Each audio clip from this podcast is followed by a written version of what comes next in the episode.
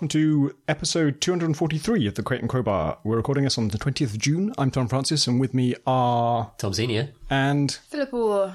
hello. Hi. We have uh, many small bits of news, no big news. Um, small bits of news, uh, the one I want to talk about. Uh, I've written down here devil pages Exciting. because uh, what's actually happened is that uh, Steam have uh, introduced the ability for developers to have a page uh, where they just list their games and stuff, um, and that's not very interesting. But the useful new feature is that you can now follow developers. So if there's a developer you like, you follow them, and then you get told when their games come out. And when I tried to write that in my notes, it auto-corrected to devil pages. It's concerning that you, a professional developer, have not yet managed to teach your phone that you might want to be saying developer. Yeah, I have a Pixel, and it doesn't learn anything ever. it never adapts. Like no matter how many times I use a word, it will not ever learn it. So, uh, devil forever. That's why we know the singularity is not going to happen because this thing's an idiot. My phone refuses to accept that I am more often trying to use its without the apostrophe than I am with. And it's just, it's a constant battle between my phone trying to make me look stupid and everything else.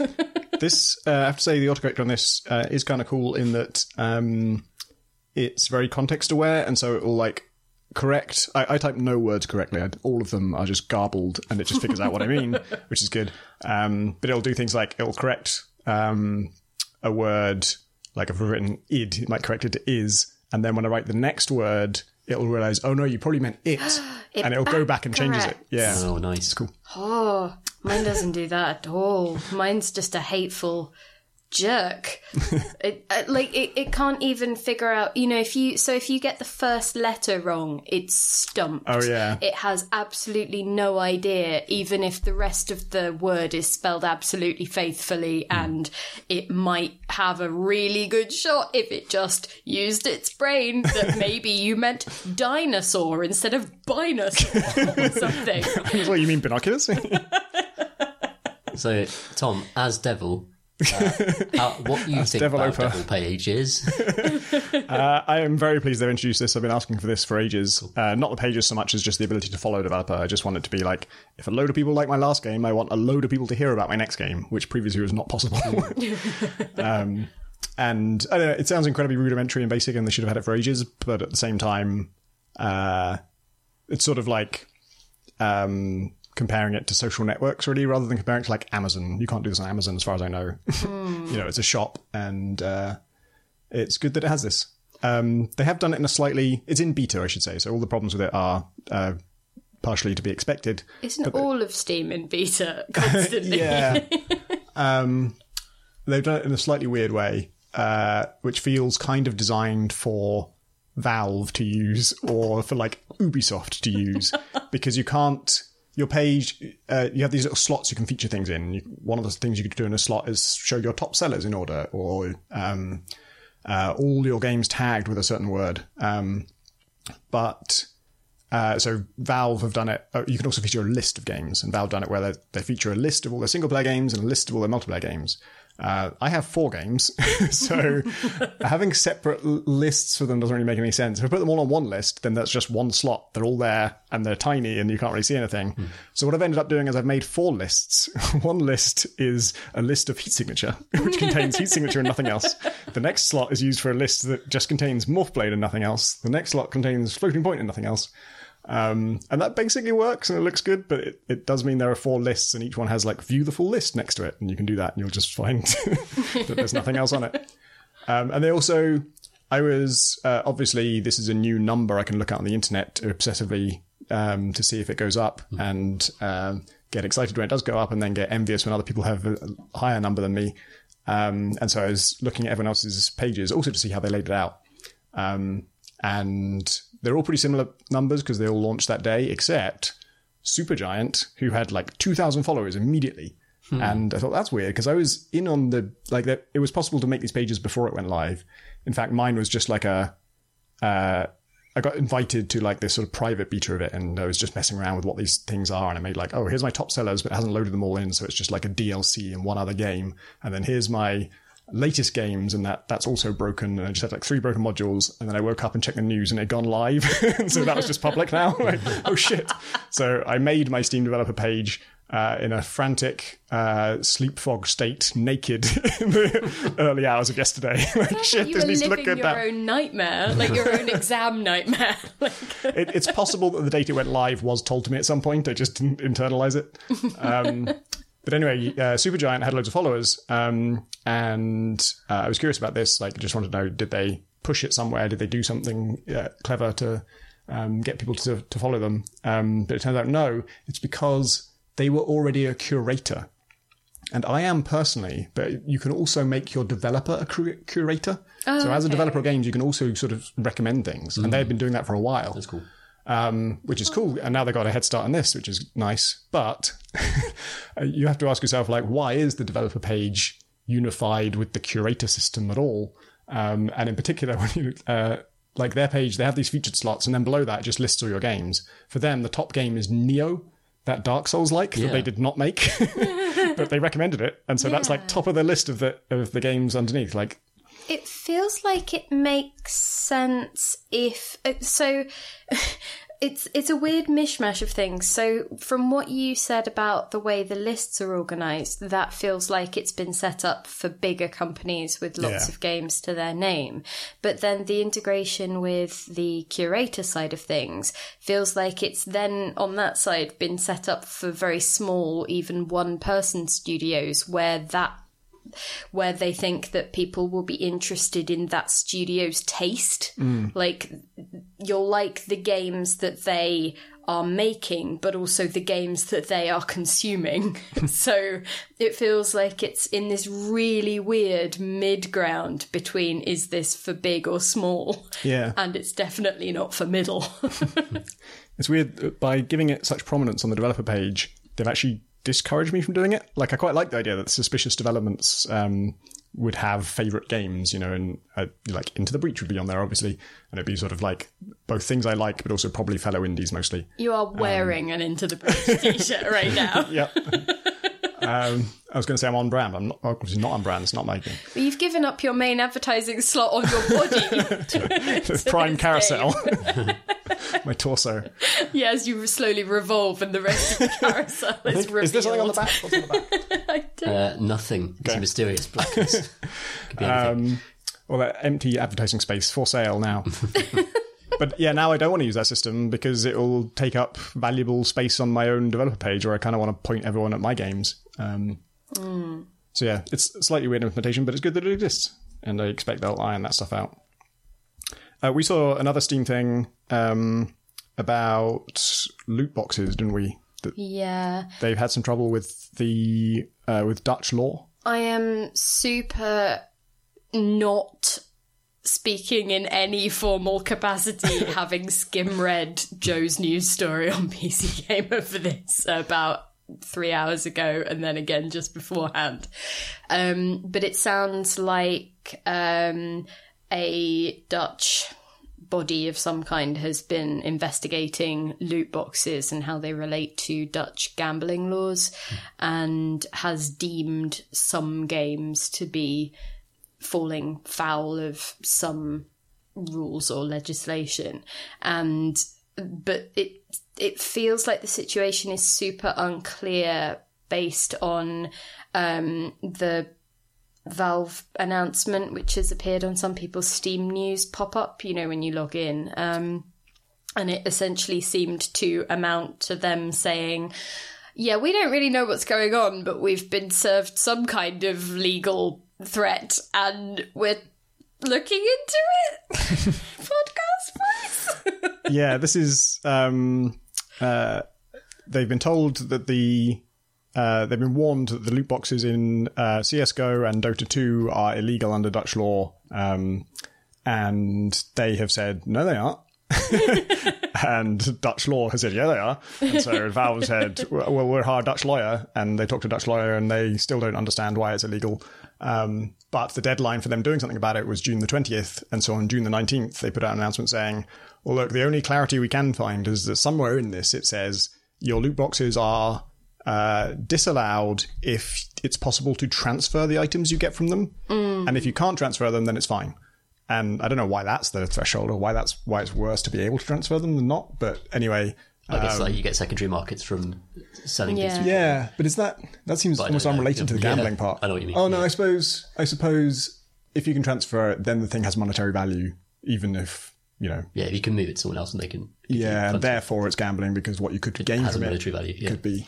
But like, surely if you enter an actual lottery and then give someone the money that you get, I mean that that's probably not a useful example that will hold up to any sort of scrutiny or be in any way analogous to what's going on here. Presumably, they don't. They also don't allow private lotteries. I mean, I don't know if they have like a government one, but that's probably Yeah. gambling law as well. But anyway, Valve's um, You see, it lasted all of three seconds. Valve uh, have latched onto this and, and said, "Sorry, Dutch customers, you can't transfer anything you get in the loot box," which is. Um, and they say, "Sorry, for the inconvenience. We'll try and like figure this out and um, get them to understand that this isn't, uh, this shouldn't be a problem." Um, to be honest, it doesn't seem actually that severe, like transferring things that you get from loot box. I suppose it depends how deeply you you are into this. Um, I know that Chris has has sold a lot of Dota items. You were saying, It depends because sometimes people do sell that stuff on the marketplace, obviously.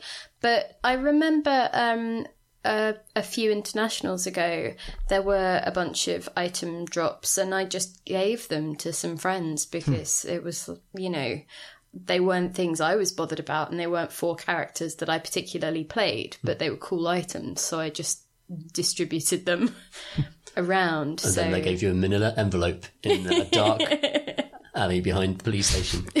But I can imagine everybody suddenly making the, that case like, oh, I was only going to share them with my friends. I can't believe that this has been taken away from me. This this desire to just do good and spread out my earning, my winnings rather. it's just hmm. We're still free to see that here, apparently. yeah, I don't really know whose side I'm on in this.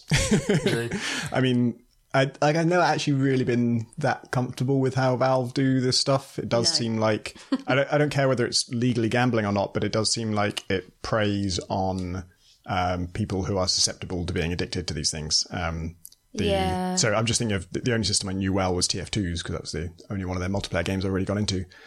Um, and it was just like there are crates, and you find the crates, but then you have to buy the keys to open them, and you don't know what you get. You might get something incredibly valuable, you might get something worthless. Um, and that was never appealing to me, but I've heard since from so many people who just found that irresistibly addictive and spent way more than they could afford on it. And I think if I was Valve, uh, I wouldn't care whether it's legal or even if it is legal. The main thing I would be asking myself is, are we exploiting anyone? And the answer I think is yes. Like you're not exploiting most people. I'm sure loads of people are perfectly able to respond to that healthily. But if you're exploiting some people, you should just stop. You should do something else.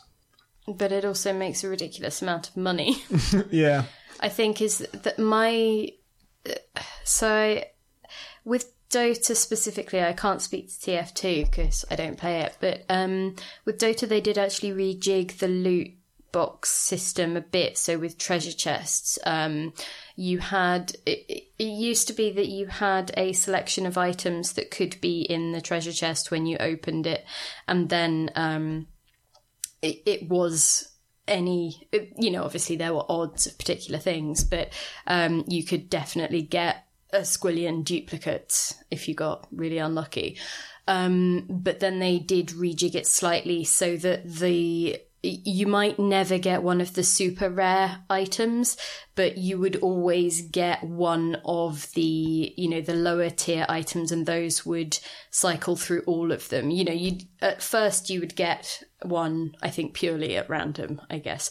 But then you would get any of the remaining ones and then any of the remaining ones from that. So you would have you would get the full set before you got duplicates in that side of it. Right. and then the the super rare stuff was as an extra layer. You would get one as well. You know there was a chance to see. get one of those as well as the other things. So that felt it felt slightly less of a problem but it's you know being slightly less of a problem still a problem um, yeah.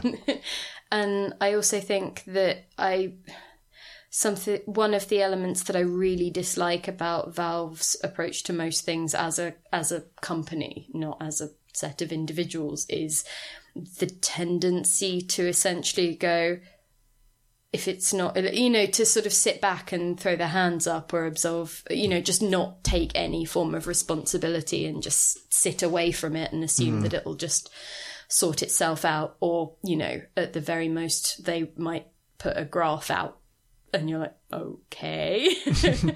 So and i'm not being particularly articulate because i'm very tired. And it feels like e3 is still happening somehow somewhere.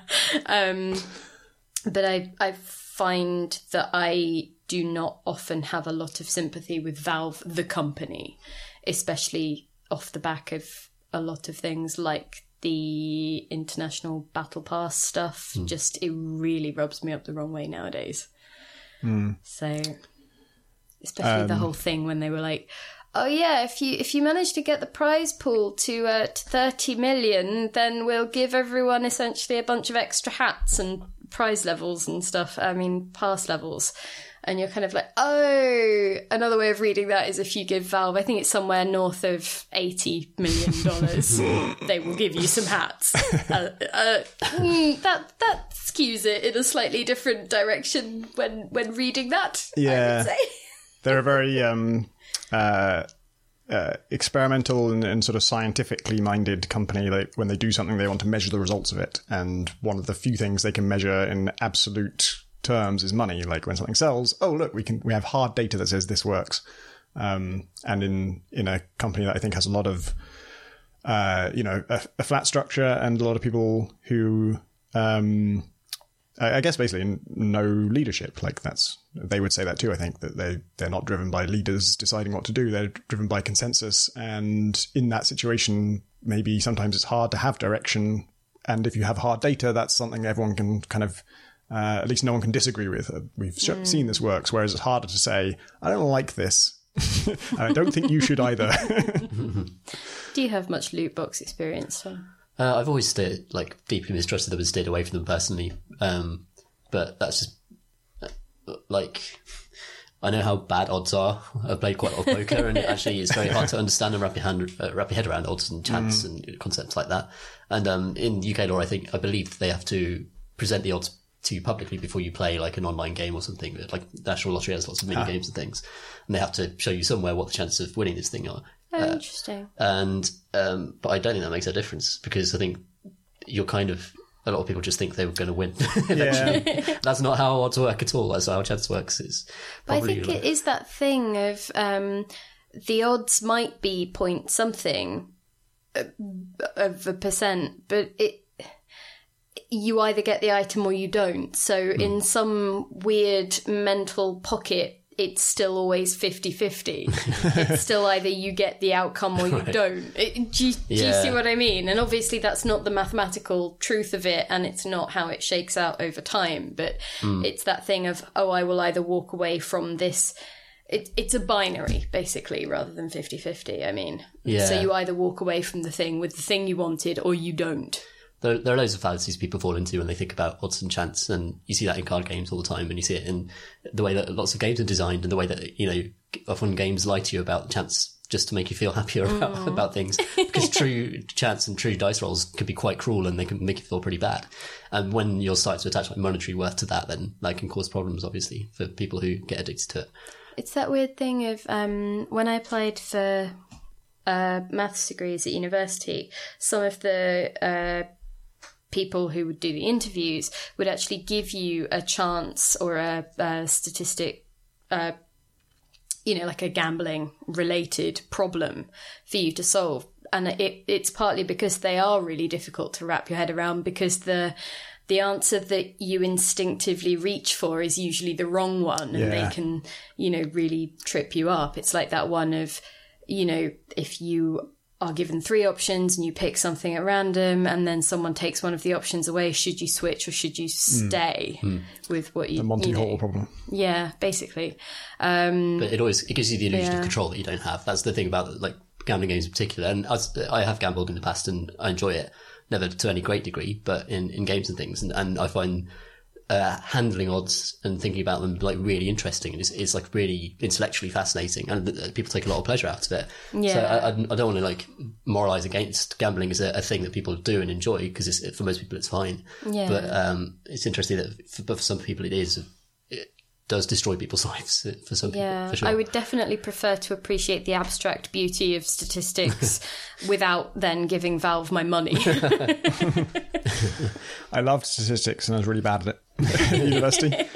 And I had, I had exactly what you're talking about, Pip, where um, uh, the answer, uh, I remember a problem where the answer was so counterintuitive that even though I actually got the question right on my first try, I just, I didn't even consider it could be right. I was just, well, this is definitely wrong. I've got to start again from the beginning, do all my working all over again, do it step by step. And I got the same answer. I'm like, what? It can't be that. and it was. the universe is broken. oh dear. also in Steam Money news, um, there's now a page, and I'll I'll look this up for the show notes, um, where you can uh, go there and it'll tell you how much you spent on Steam in total lifetime. Oh mm. god. I've not got there yet. I have spent four thousand dollars on Steam. I have spent Steam less. games. That makes me feel better. Ah. Although Steam, in that capacity, cannot track that transatlantic flight to the international, nor any of the money I spent at the secret shop while I was out there. So I believe my head is in the sand still. I, it sounded like a lot when I saw that, and then actually I thought like Steam started in 2003, and I had an account uh, from pretty early on. You know, probably uh, within a year of it starting, because Half Life Two was 2004, so I definitely had one then. Um, did I buy Half Life Two on Steam? Could you even buy it on Steam, or did you? Ha- was it just a thing you had to register after you bought a CD? oh, I don't know. I think I bought it on on Steam because I remember preloading it and stuff. Yeah. So you, I was already buying games on Steam in did Steam 2004, start? Yeah. 2003. Okay. Um, so that's uh, if I started it in, if I started using it in 2004, pretty sure 2004 would be the first time I bought something on Steam. Um, so that's 14 years, and it works out to like sort of 20 to 30 dollars a month I've spent, which is not that crazy really. it's like one game a month. Yeah. I'd be interested. Don't want to go on that page. Don't want to go there. I'd be interested if they broke it down a bit more. I think that could just be an interesting because people love stats about themselves. It's why people will fill in endless quizzes online or give things access to their lives that they really shouldn't be giving them access to, you know? It's like those um you know those ancestry things where you spit into a tube and then it tells you that at someone at some point in your family tree came from East Europe and you're like, well, yes.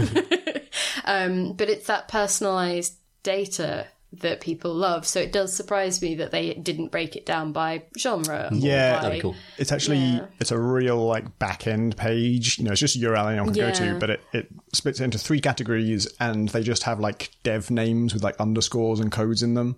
Um, and it's very unuser friendly. And I expect that they actually don't want to tell you this at all because the first thing you think is, "Oh shit, I spent a lot of money on this fucking thing, and I should stop." Um, and so my guess is that it might be GDPR related. Like maybe they have to disclose now. like Yeah, that's just a requirement somewhere. People must be able to find out how much they've how much money they've given you total. I tell you what, that whole the the way that cookies are now handled and disclosed on websites just means that I now don't follow through on a lot of links that I click on, Yeah. especially on my phone, because they're so complicated and I want to opt out of everything, I Everything, yeah. possibly Sure, can. yeah. And so there are some where it won't let you do that. You would have to go individually um, advertiser by advertiser and opt out on their page.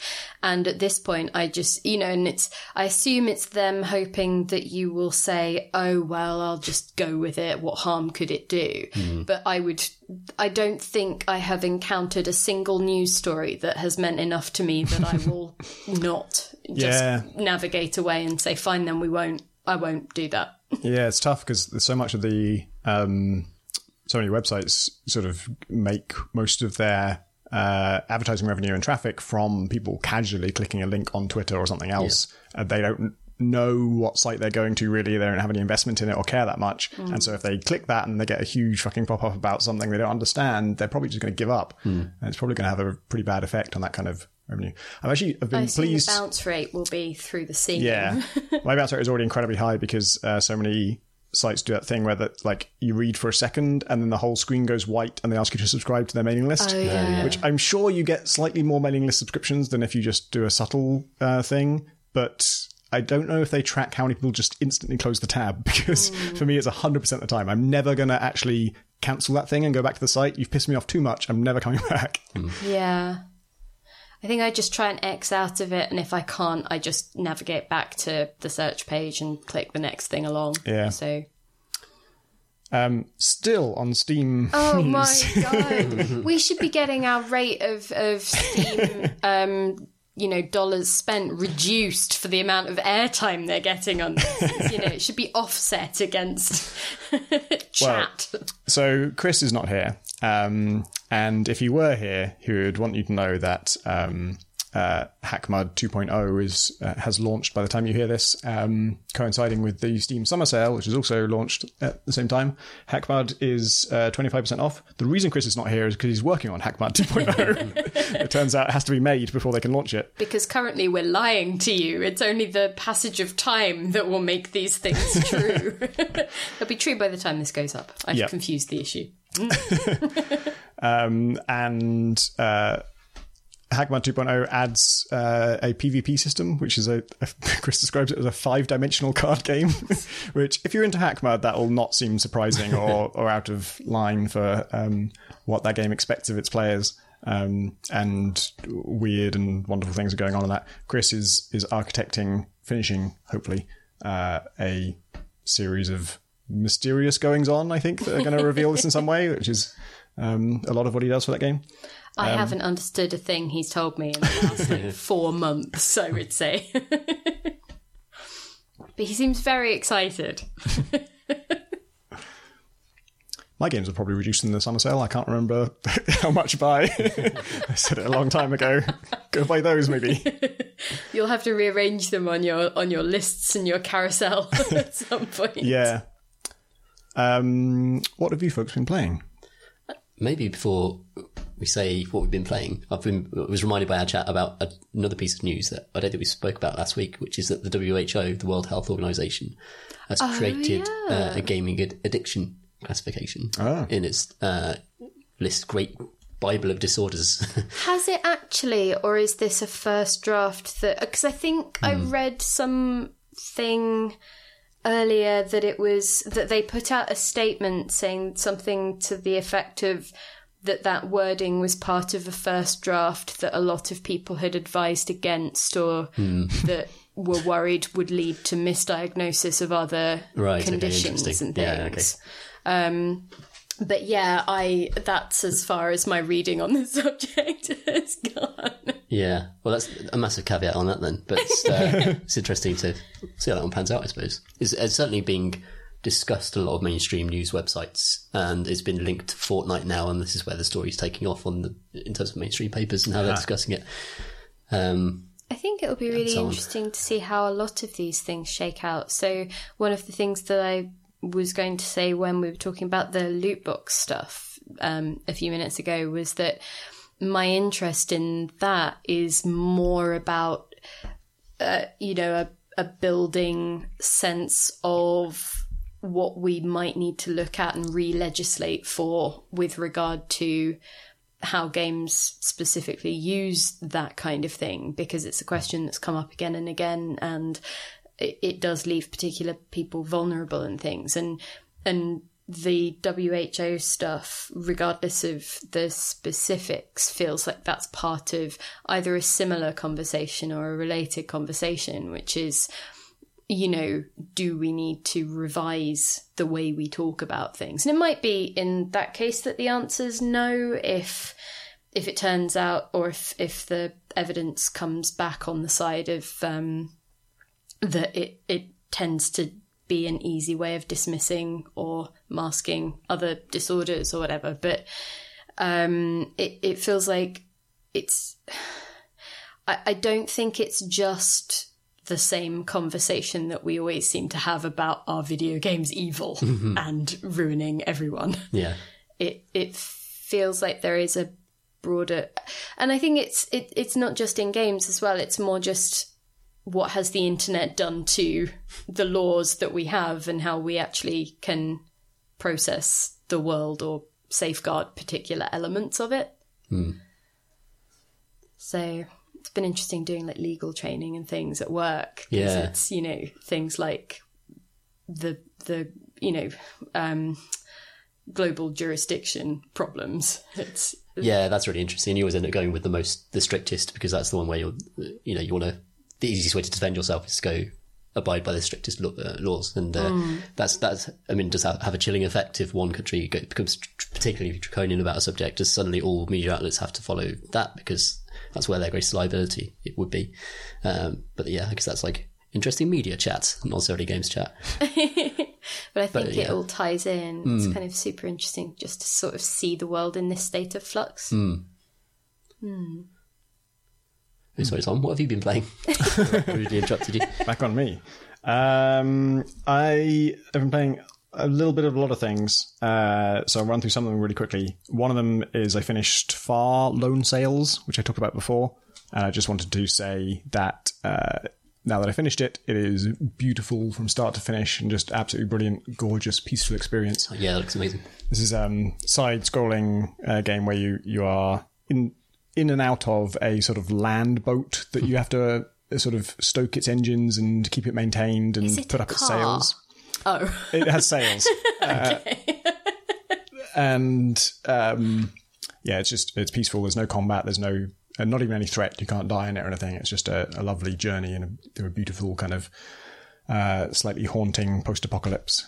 Um, and it's amazing how much it manages to have a sort of emotional arc and make you feel like moments of triumph and moments of fear and stuff without actually any anything really happening.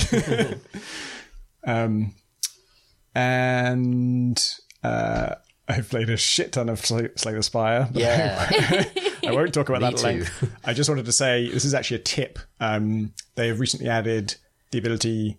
Uh, so I didn't realize this at first, but it has the ability to set the seed that you play on. So one of my complaints about the game is that it's kind of too random. Like it's it's really hard to know what cards you're going to get, and so you try and build a deck thinking you'll get some good poison cards, and it never gives them to you. Um, but you can specify the seed, and so you can just set the seed to like one, and then see if that's a good poison run. And if it isn't, then you start again. Maybe you go for like shivs instead. Uh, but also, they've added a thing where you can enter in certain keywords into that seed field, and it will um, enable special modes. And one of them is draft. If you type in draft in capital letters as a seed, instead of the starting deck of however many cards it is, Ah, yeah, okay. um, you are offered three cards that many times and you just pick every single one of them. So your starting 16 cards or whatever is all stuff you've picked. And you might have had three choices you didn't really want. You had to pick the, the best of a bad lot, but uh, that's still way, way better than the initial starting deck. And then, of course, you're still going to be picking cards throughout the game. And so it gives you way more control over what kind of deck you're going to make. And when you do, you know, there are opportunities to remove cards from your deck throughout the game. And usually I'm spending those just to remove the shitty basic cards you start with. And so it, there's no decision making going into it. But with draft mode, I've, you know, everything was my decision. Some of those decisions were, were not as, um, good as as others, and so you're using those removes to get rid of the things that don't make sense, and so you just have way more control and you can make way better decks. It's also just way easier, obviously, because you just have better cards. But uh, for me, the game was not too easy, and what I wanted was more control, and that's that's giving it to me. Yeah, I believe that's um, the draft is actually one of the kind of special random rules that you can get when you do like a random daily run. Yeah. So I wonder if there are loads of those keywords for all of those special abilities that you can Yeah, type in. uh, one of the other keywords you can you can type in actually is um, uh, daily mods with a zero for the O, um, and that will just give you a daily like run, but uh, that isn't necessarily the daily. so this is just like one of their news posts, probably the latest one, maybe still at the time you you hear this. Um, they've just got a list of what the keywords are, and I think they're going to make it into like a separate menu at some point because they should. Because That makes sense. Yeah, I think they're also adding endless mode, or I believe it's in beta testing. Yeah. I need to check that out as well. Um, it's terrible. I, I tried it, and uh, um, it's uh, if you have a deck that will beat the final boss, the things it makes harder next time don't really affect your deck, and so you just steamroll it again. And I, I just got to the point where I just killed myself because it was so boring wow. in the game. Do you think that the um, the increased control will affect wh- how often you come back. I'm just thinking Yeah, to what we said about the almost, you know, almost the loot box mentality of if chance works against you, you hmm. start another one hoping to get a better result this time. But if you have a bit more control and can figure out, oh, well, this wasn't a poison run, so let's just try again. You know, is that gonna? Do you think Yeah. you'll be less? Well, uh, it, previously it was at the point where I was sort of almost never getting a deck that actually did anything I hoped it would do. You know, whatever I chose early on turned out to be the wrong things to choose, given what I was giving later on, because hmm. there's so many possibilities. So I was never getting to have that feeling of like, oh, this deck actually works. Like this, these compromises I made early on are paying off now because I have these cards. And so now that does happen. You know, by no means all of the time, but more of the time. Yeah, it's definitely going to help um, me because I'm at the point of fatigue with the randomization, which I think Tom hit like a month or so before me. Um, but uh, uh, there's also just ways of playing with each of the characters that I love, and that's kind of how I want to play them. So with the defect, which is the robot, what I like to do is get just get generate loads of orb slots, and he kind of fills these orbs with special powers, and then channels them to do damage. Um, so I like to get loads of orb slots, um, fill them up really easily, get them to cycle for free, and then um, apply multipliers to those orbs, and just watch all the passive damage and all the kind of crazy shit that you know that my magic juggling act uh, creates just wipe the board really good, like in like two turns until you just destroy the final boss. And that, that's how I want to play that character. and I'm kind of not always going in looking for that unpredictable experience. Sometimes I just want to slay the spire in that particular way. Yeah. And uh, this, like uh, the draft, is a good way of letting you do that, and also kind of lets you experiment and think, well. Do I want to be punchy with the robot? Because that's apparently you can build a really good sort of martial arts build with the with the robot, and uh, you ca- just can't do that in random mode. You just have to play it over and over again so often, and just be hoping for it. You'll never discover that build. So I think it's this would be a great mode for for Slay the Spire. Yeah. Um, I also have been playing Cryptark, which um, is not a new game. It's a side-scrolling um, shooter about going inside spaceships, which uh, is a subject matter that appeals to me. The reason I went back to it actually is because I, I met the developers while we were both working on our Go Inside Spaceships game, and um, uh, they were they'd heard of Heat Signature and um, uh, wanted to chat, and they were very nice. And so I felt like I oh I should check out the game when it comes out. I did play it when it came out, and I didn't play it for long, and I couldn't remember exactly why or what happened, but I knew I should get back to it. So I did get back to it, and um, I remembered why I stopped playing. it's um uh it's brutally difficult. it's just one of those games that like um uh just sort of starts at 11, you know, like there's no it does start easier and get harder, but the easier mode is still you are immediately from the word go on every mission you have a time limit. Um you when you start, you have no idea what enemies look like, uh, what enemies do, or what any of the things you're supposed to take out are. The the main sort of objective is you're always going inside one giant spaceship and um, trying to destroy its core. And its core is a big um, object that just has a lot of hit points, but often it's shielded. And so the first thing you have to go go and do is destroy the shield system. And sometimes, like the shield system is hooked up to an alarm, so you want to take out the alarm first. Or there's a repair system. And if the repair system still exists when you take out the shield system, the shield system will be repaired by the time you get to the core. So you need to take out the repair system first.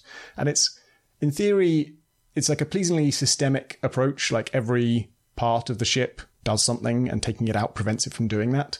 But they have such a, a sort of linear chain of dependencies like that that it kind of boils down to just you have to take out this thing first. There's no point taking the other thing till you take out that thing, and then you got to take out thing two second because there's no point taking out thing three to take out thing two, and then you got to take out thing three. Um, and so that side of it is not mega interesting, um, but it's kind of nice. One nice thing about it is that all those systems they're not just a sort of a lump that you just shoot. Um, they all do something, and so the system, like the shield system, is a little core with two shields rotating around it. And if you shoot the shields, your shots bounce back and hit you. So you've got to try and get past the shields. The system that controls all the turrets is a giant turret, and you can only shoot it when it's about to shoot you, like it opens up. Um, the system that um, the system that controls all the doors just has three security doors in front of it, and you have to hack them with like a little mini game to get into it. Um, another one of these systems that you kind of just have to take out before anything else is um, the shuffle system, which means all systems randomly change places with other systems. So you're going for the repair system, to take it out first, and then it just changes, and now it's a system you don't want to take out. So you just, well, I've got to take out the shuffle system first. when you get to that, it's a little grid, and the actual core is on that grid, but it keeps changing positions because that's kind of like what it does to the thing. So it's got this weird like meta um, thing where the, the nature of each uh, component reflects what it does in the grand scheme of things. Um, but yeah, like a mission where you're you have a time limit and um, there'll be a system that's constantly spawning new enemies in. So enemies are respawning. They're all around you all the time. It's really hard to see them because everything in the game is a spiky metallic thing with lights on it. and so, like, keys in this game are just a giant spike sticking out of the wall with another spike that's endlessly stabbing. like, you're supposed to look at that and think, oh, that's something I need to go and pick up. But then, like, a little floating kind of uh, armored thing uh, you're supposed to know, oh, that's an enemy. I should go nowhere near that. Um, I should shoot it as quickly as possible. And so I'm constantly having trouble just figuring out what is hostile and what isn't. Um, and yeah, you're under a time limit. Everything you destroy is being repaired unless you take out the repair system first. Then you try and take that repair system. Everything shuffles around. Um, it just feels like I'm familiar with this kind of design where if players find your game too easy, whatever it is they're doing, you add something that counters that. And then when they when they take out that, you think, okay, well, actually, no, what we should add is something that counters what they're doing now. And they feel like they've done that like eight times and then put it all in level one, or most of it in level one. Not not all of that stuff is on is on level one necessarily, but um, it just ramps up way too quickly. So like by level two, you're just under pressure from all directions at all times, and you, there's no breathing room. There's no ability to just kind of get comfortable with the game, um, which is a shame. And uh, I was struggling th- through this and thinking that it was way too hard. And then at some point, I was doing quite well, getting quite invested, and then I just I don't know what I took damage from. Just something hurt me. Like like I say, it's visually chaotic and um, it's hard to see what's happening. And sometimes you just take damage, and you don't know why, and that killed me. And I rage quit, and then I deleted it from my hard drive. Oh my god. and then uh, I re- I suddenly remembered this is what happened last time. This is why I didn't carry on with it. I got really annoyed with how brutally hard it is, and uh, uh, some unfair death happened, and I lost my patience. But it is really kind of addictive. Like it's um, that systemic approach is is really um, compelling, and it has this very um, involved economy system where every time you go on a mission, all the things you choose for your loadout cost you something, and the mission only pays 150k, and your loadout, the default loadout, costs like 140k. So you're going to make 10k. You're such a narrow profit margin, and if you want some extra ammo for your gun, that's it. You're just you're going to break even at best. Um, and if you need, if you run out of ammo in the middle of the mission, you find like an ammo restock point. Mm. I was like, okay, great, I'll restock my, my machine gun. It says, okay, restock ammo for 13,000. What? it's going to cost me 13,000 just to use this thing? Uh, it's really harsh like that, but it did, uh, it has the, a cool effect of like, you start with just a, a decent solid machine gun, but you can, if you like, replace it with a shittier machine gun that's cheaper. It's like less accurate, okay. and it has that, that kind of cool feel of like I'll just take like the the rust bucket shitty mech because I think I can pull this off. Um, which is a perfect system if the game was like slightly too easy. Actually, the game is slightly too hard, and so you um, uh, it's you don't really feel like taking all those bets on yourself and giving yourself disadvantages. Mm. Um, but they interplay nicely. Every mission has like optional objectives, and one of the optional objectives might be something like keep your loadout budget under 125k. And so if you do that, you'll get paid. Uh, obviously, you'll save money on, on your build anyway, but then you'll also get paid a bonus for fulfilling that objective. And if you fulfill all objectives, you get an extra bonus on top of that.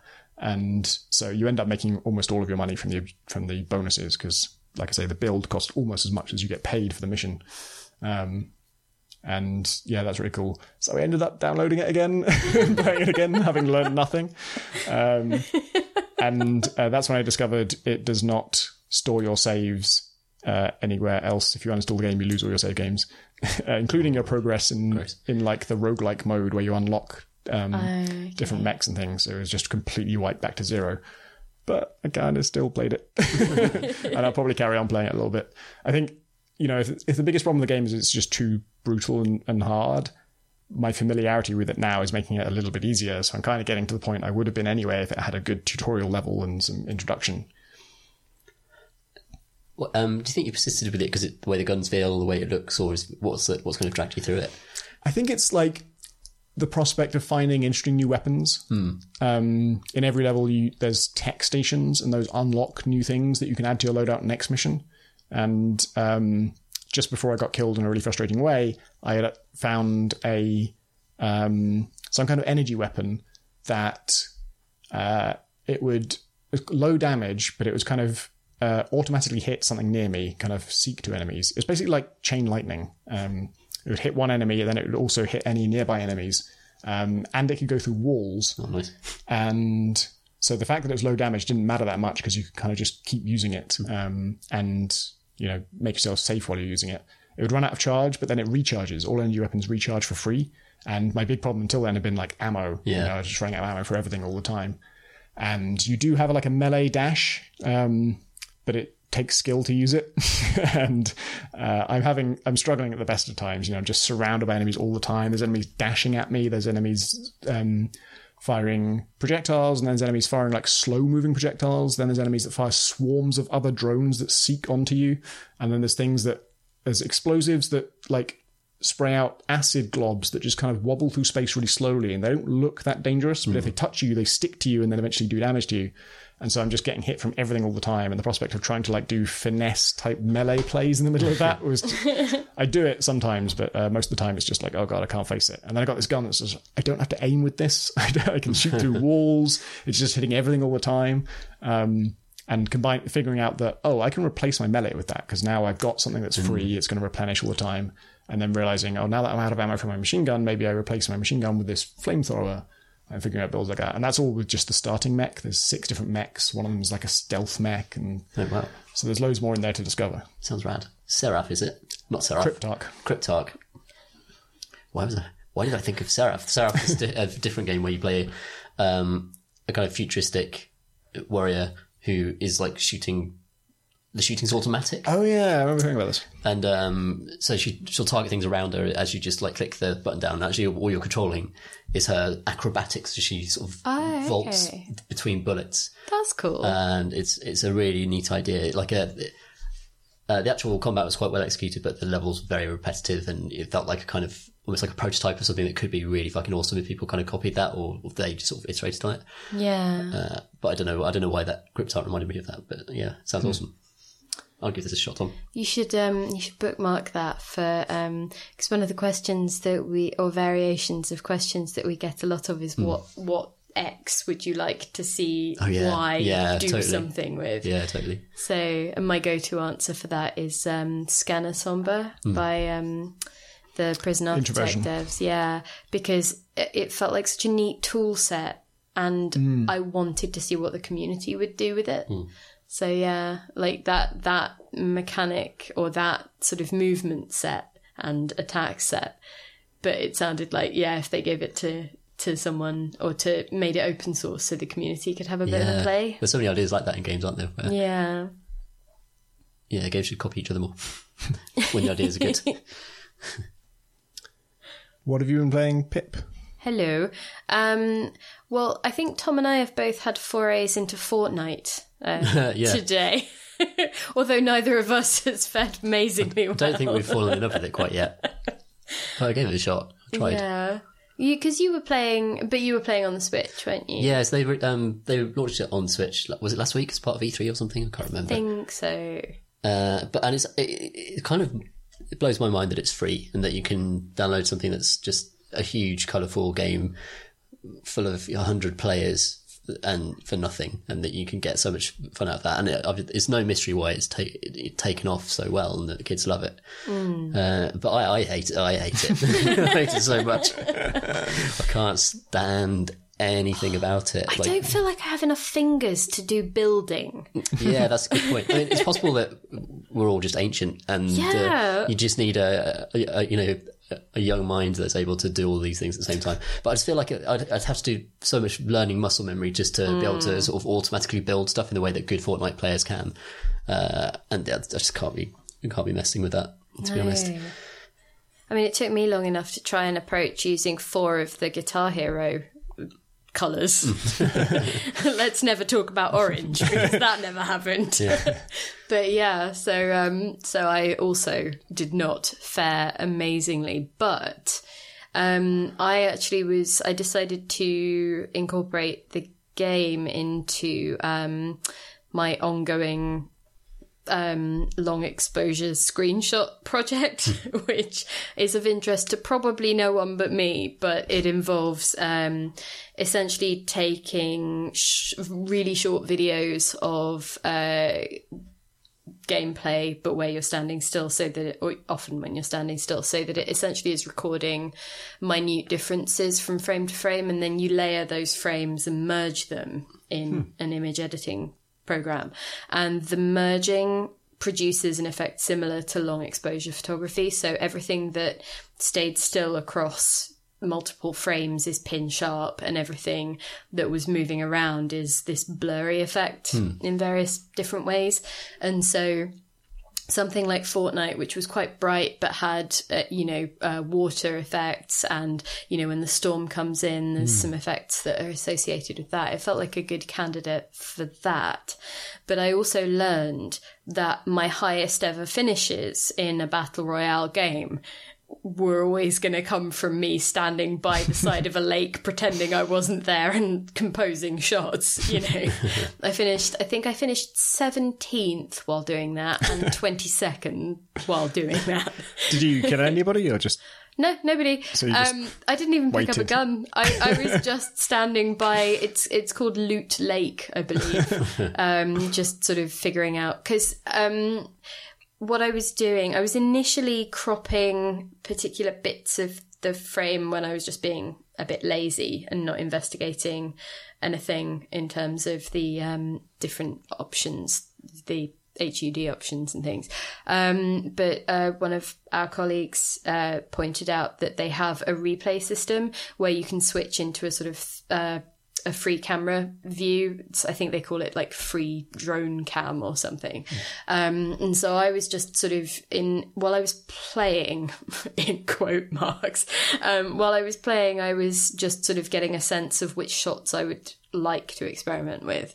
And then I would load up the replay, find my character, and then just, you know, figure out, uh, you know, go into this free cam mode and then record, you know, four or five seconds worth of footage of, of various things and mess with the um, field of view and all of that kind of thing. And it's been really interesting. And it's it. I really love that stuff because you can make games feel atmospheric. Because I think one of the things that screenshots can really struggle to do is capture the feeling of the actual play, the moment to moment play. You know, if you were having a, a, a nice experience of the atmosphere, it can still just look like this static, you know, everything in perfect focus. Oh, okay, quite flat. Um, image that's really hard to pass. Whereas if you start um, experimenting with all of these things and then run it through a bunch of um, post processing stuff, you know, mess around with the colors, mess around with the effects.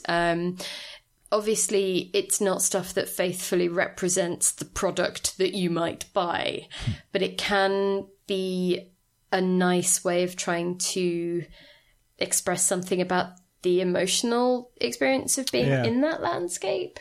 Um, obviously, it's not what you'll experience if you are playing Fortnite. It just isn't. But it was, uh, yeah, it's that's part of that project for me.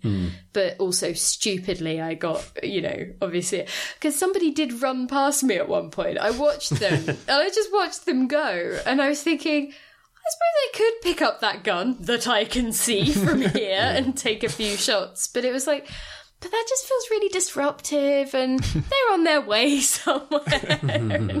sure they got better things to do than being killed? exactly. It's like live and let live, really. I'll just stay here.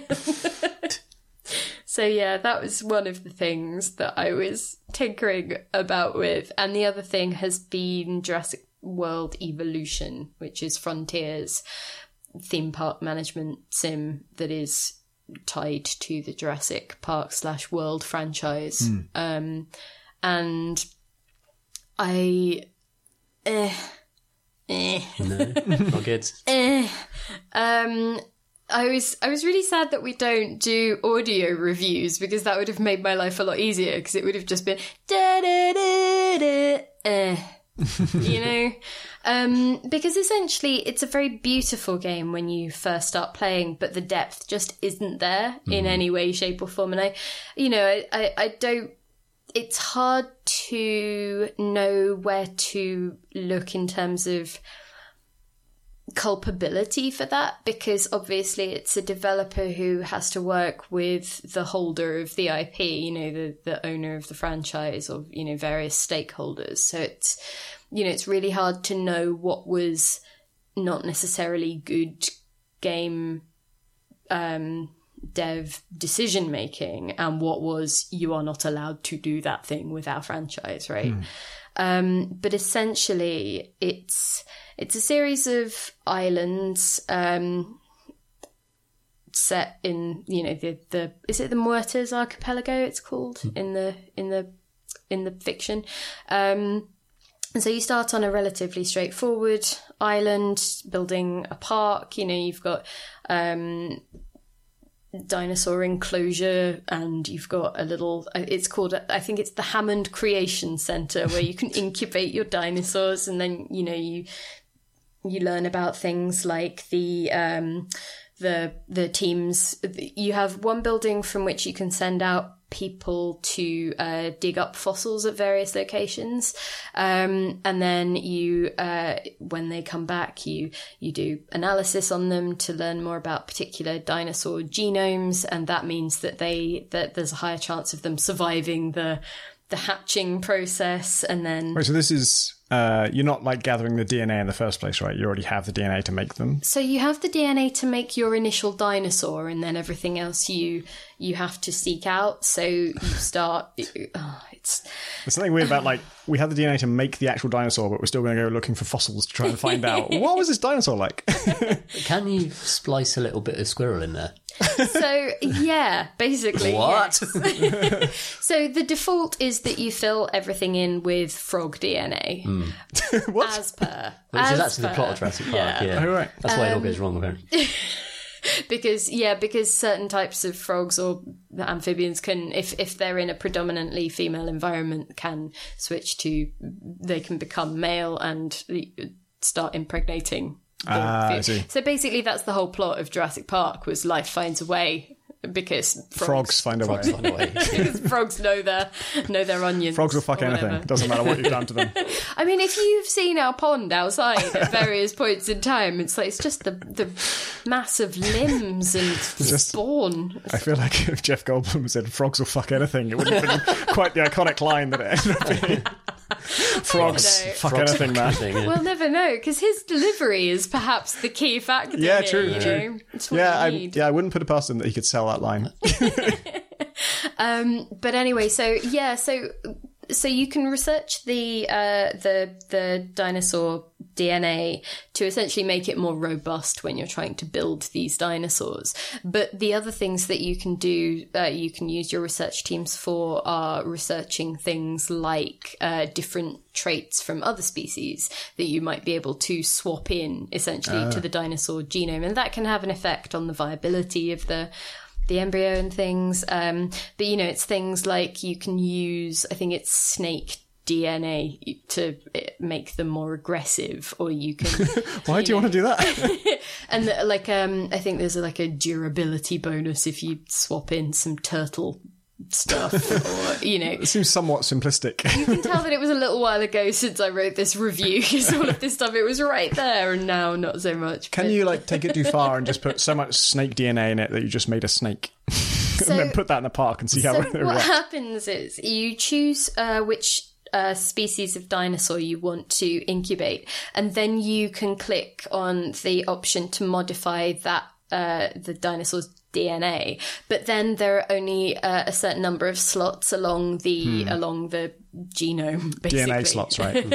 and then, sense. and so it. some of them are only for uh, defensive stuff. Some of them are only for course, aggressive stuff. Can't you put know, attacking DNA because here. obviously, Authentic. why not? Um, and so essentially, you are building this park. You are trying to manage these extra resources and the costs associated with them. You're breeding dinosaurs. You are, you know, building hotels and gift shops and things to sort of meet visitor needs and things like that. But ultimately, once you've got past all of that stuff and some of the cinematics are amazing like when you first release a dinosaur into your park it's it is a proper holy heck kind of moment because- it's got a great squirrel's tail. oh no, we fucked it. This is kind of why I want to like just make uh, like cross a snake with a frog and ignore the whole dinosaur thing. And like a grand unveiling, I've made the frog snake, the freak, jonathan frakes Snot. Jonathan Frakes, my pet freak. Feels like you could get. and then it climbs onto a chair backwards Feels like you could get like every monster movie out of this one park if you really were creative enough with the DNA. You could do Anaconda, obviously. if you get too far. You could do. Uh, I was about to say Piranha. Donkey Kong, but it's not. That's not what that film's called. Godzilla Uh, yeah, Godzilla, Donkey you Kong Skull Island. Donkey Kong Skull Island. oh god you could do piranha Could do Piranha, absolutely. yeah, Yeah. lots of things. Um, but essentially, um, it's all just, it's so samey after a while. It's, you know, the crowds aren't interesting. You know, you can't click on a person and get any sense That's of just their experience. that's just crowds. slow pit them in. No, but you know how you used to be able to click on like individual visitors to, you know, Theme park. theme park things and they'd sort of tell you a bit about their day. Hmm. You cannot do that. They are just the same few character models again and again and again and again. Um, They could have faked that pretty easily and just like every time I click on just says, I like dinosaurs. Um, but you've also got to balance three factions. So you've got your entertainment division, your science division, and your security division. And if you do particular tasks for one, then it improves your rep with them, but decreases your rep with the others. And the reason that you're trying to increase your rep is that it triggers particular, you know, mission activities, which then unlock other research stuff and therefore facilities or dinosaurs or whatever the hell it is. Um, but if your rep with other factions decreases too much, then they'll start sa- sabotaging your part. And it's like, it's like in in the original JP, in OGJP. Is that what we're calling it?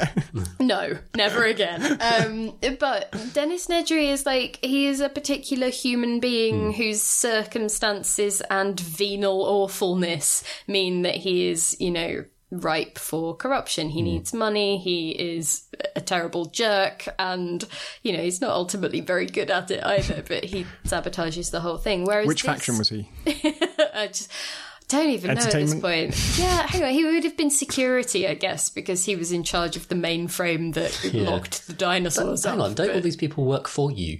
this is the thing. I think the idea is essentially that there is a broader corporation and you have been tasked with running the park. so I work for science. But I mean, yeah, I was very much like, why are these people? I can I fire these people? Yeah. These people are dreadful. But so the security division will just start letting out dinosaurs if they Hang on, don't hang on, like on. you. Look, This this is one. an HR incident now. This needs to be taken quite seriously. Yeah, or like This is literally this is like where you had one job comes from. Right? The origin of that meme is from the Jurassic Park credits. the security team really do just have the one job. But and so it's this other, th- you know. I think one of the other things was I think my rep fell with I think it might have actually been the science team, and they poisoned a whole bunch of dinosaurs, and I'm like, no, that doesn't make sense. This any is not security. and I guess it fits with the whole awful, awful um, sort of soullessness of the Jurassic World end of the franchise. but the Jurassic Park side of things was so much about, you know, these, you know, people had their hubristic nonsense, but they were also, you know, so many people in that film were genuinely excited about dinosaurs. They wanted to care for them. Like, you know, that guy is out there with the Triceratops, like trying to figure out what's wrong and, you know, all of that stuff. And it, it just feels like that, that joy is just not there. It's a bunch of people who are willing to poison creatures because they, you didn't want to build them a thing or research a dinosaur to the extent that they wanted it to happen. And the other thing is like, each of the factions will give you the same tasks. It's just it happens to increase your rep with them, not other people. So hmm. I had the same task from the security and the entertainment team, which was make some dinosaurs fight each other. which Hang on. Again, can't security. we need to talk. the security department is by far, you know, the most awful and you know the the prime candidates for a firing. Job is to make sure nothing goes wrong. Wouldn't it be cool if two dinosaurs just had a big fight? Can we make that happen? I haven't even told you the worst thing they asked me to do. So I leveled up my rep with security enough that I think I triggered a mission on one of the islands, and they asked me to breed a raptor with the aggressive instincts thing. And I'm like, I can see where this is about to go, and if you can't, you're an idiot. And obviously, the raptors got out. Security's like, no! How could we have foreseen this? and there was another point where, um, quite early on, I think the idea was to, to function as part of a tutorial to um, introduce how you tranquilize and, you know, re-contain escaped dinosaurs, right? But the way that the security man goes about it is he just demands that you open a cage and release a dinosaur into your park. And I'm like, could we not have done this on the off season, you know, or when it's closed? Why does it have to be when humans? I mean, Is it possible the security team are dinosaurs? They're primarily concerned with. it's like a little person. It's a T Rex in a human outfit going, and now you let the dinosaurs out. As our chief security advisor, I believe you should put more aggression into the dinosaurs. Why, why does that chief security advisor eat two triceratopses every day? It's kind of- where does he get that appetite? Oh, he sort of roars at the moon every now and then. It's very, very strange. And so, There's old Terry doing his security thing. His jacket doesn't really fit, but No. Look at his tiny arms. How, let's not not mention that. The claws as well. can hardly reach his keyboard some days. He's wearing a hat. I don't know how he got, got it on there. but- draw for all his drinks. um, yeah, but, so the whole thing is a bit like really, it, it- like it just doesn't seem to almost understand its own premise or what made the film fun. Um, and then I, I had a really weird moment where on the fourth island, I finally put a T Rex in a paddock and was just gradually sort of trying to wait for some money to tick in because it was just like, oh, this is the most boring thing. So I tabbed out for a while. Um, but then at some point, the T Rex got out. Don't ask. I can't remember. um, I think security might have been involved. probably. Terry, the security T Rex, might have been involved. but um and so I couldn't actually afford to buy the the facility that would let me trap and re you know re um return it to captivity. Well, so I, there it goes then. That's the end of that. so I just sort of like oh well um I guess I'll see. So I was gradually letting the money to fix this terrible scenario accumulate.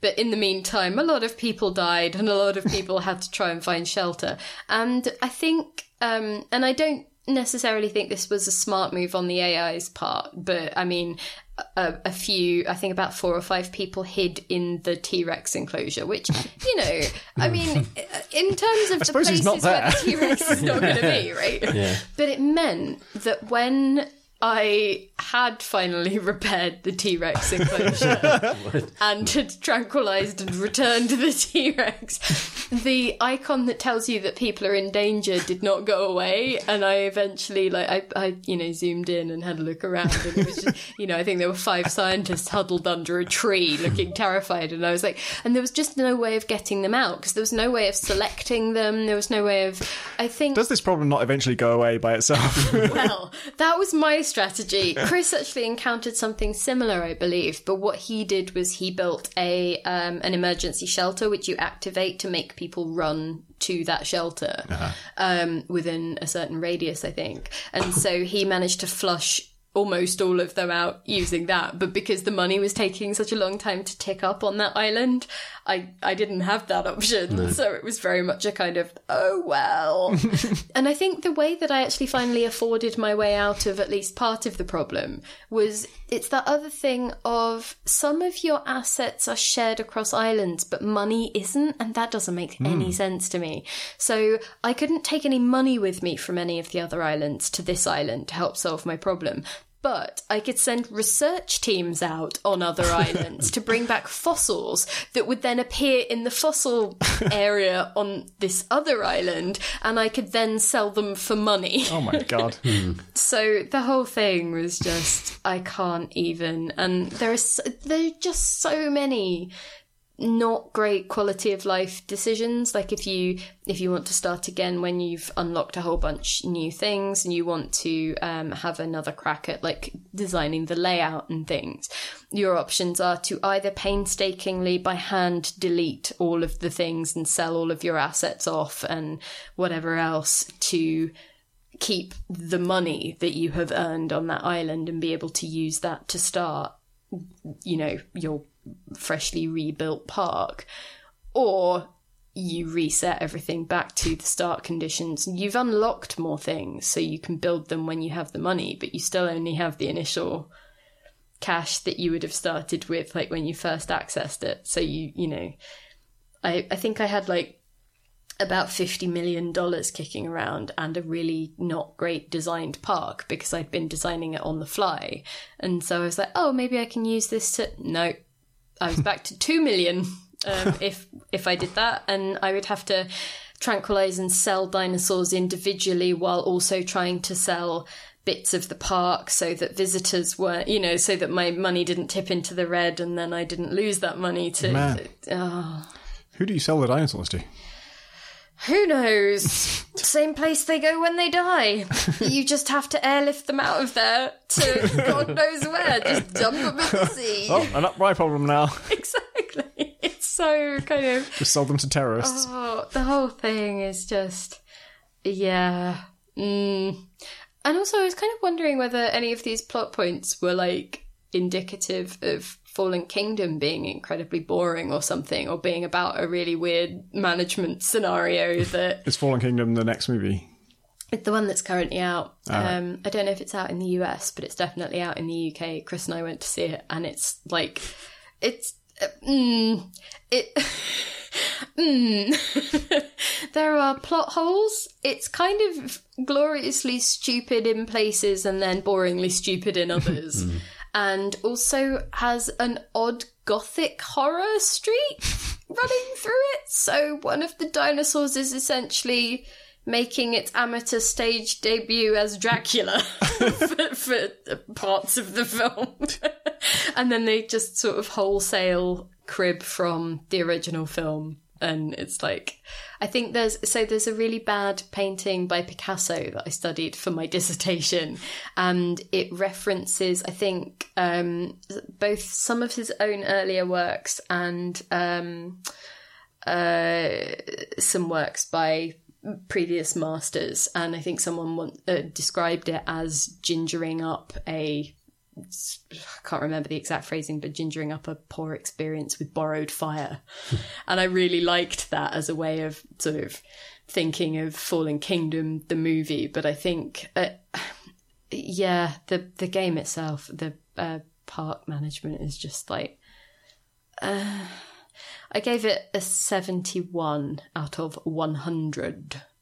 but yeah, I oh cuz like I, I had a good, you know, first segment with it, Yeah. but everything after that is a slog. I don't care about the sandboxy island hmm. because I still haven't unlocked everything for it and I'm just done and you know, I'm on the fourth island of five of the the story-ish stuff, and it's just it's a miserable grind at this point, and I don't care, and I don't hmm. want to do it, and the fences are stupid, and uh, I, I have to do too much work to like the dinosaurs myself. They're beautiful, and when you tranquilize them and you drag them like big sleepy kind of things back to their pens, that's adorable, but that's only going to carry you so far, right? One sad diplodocus out of ten.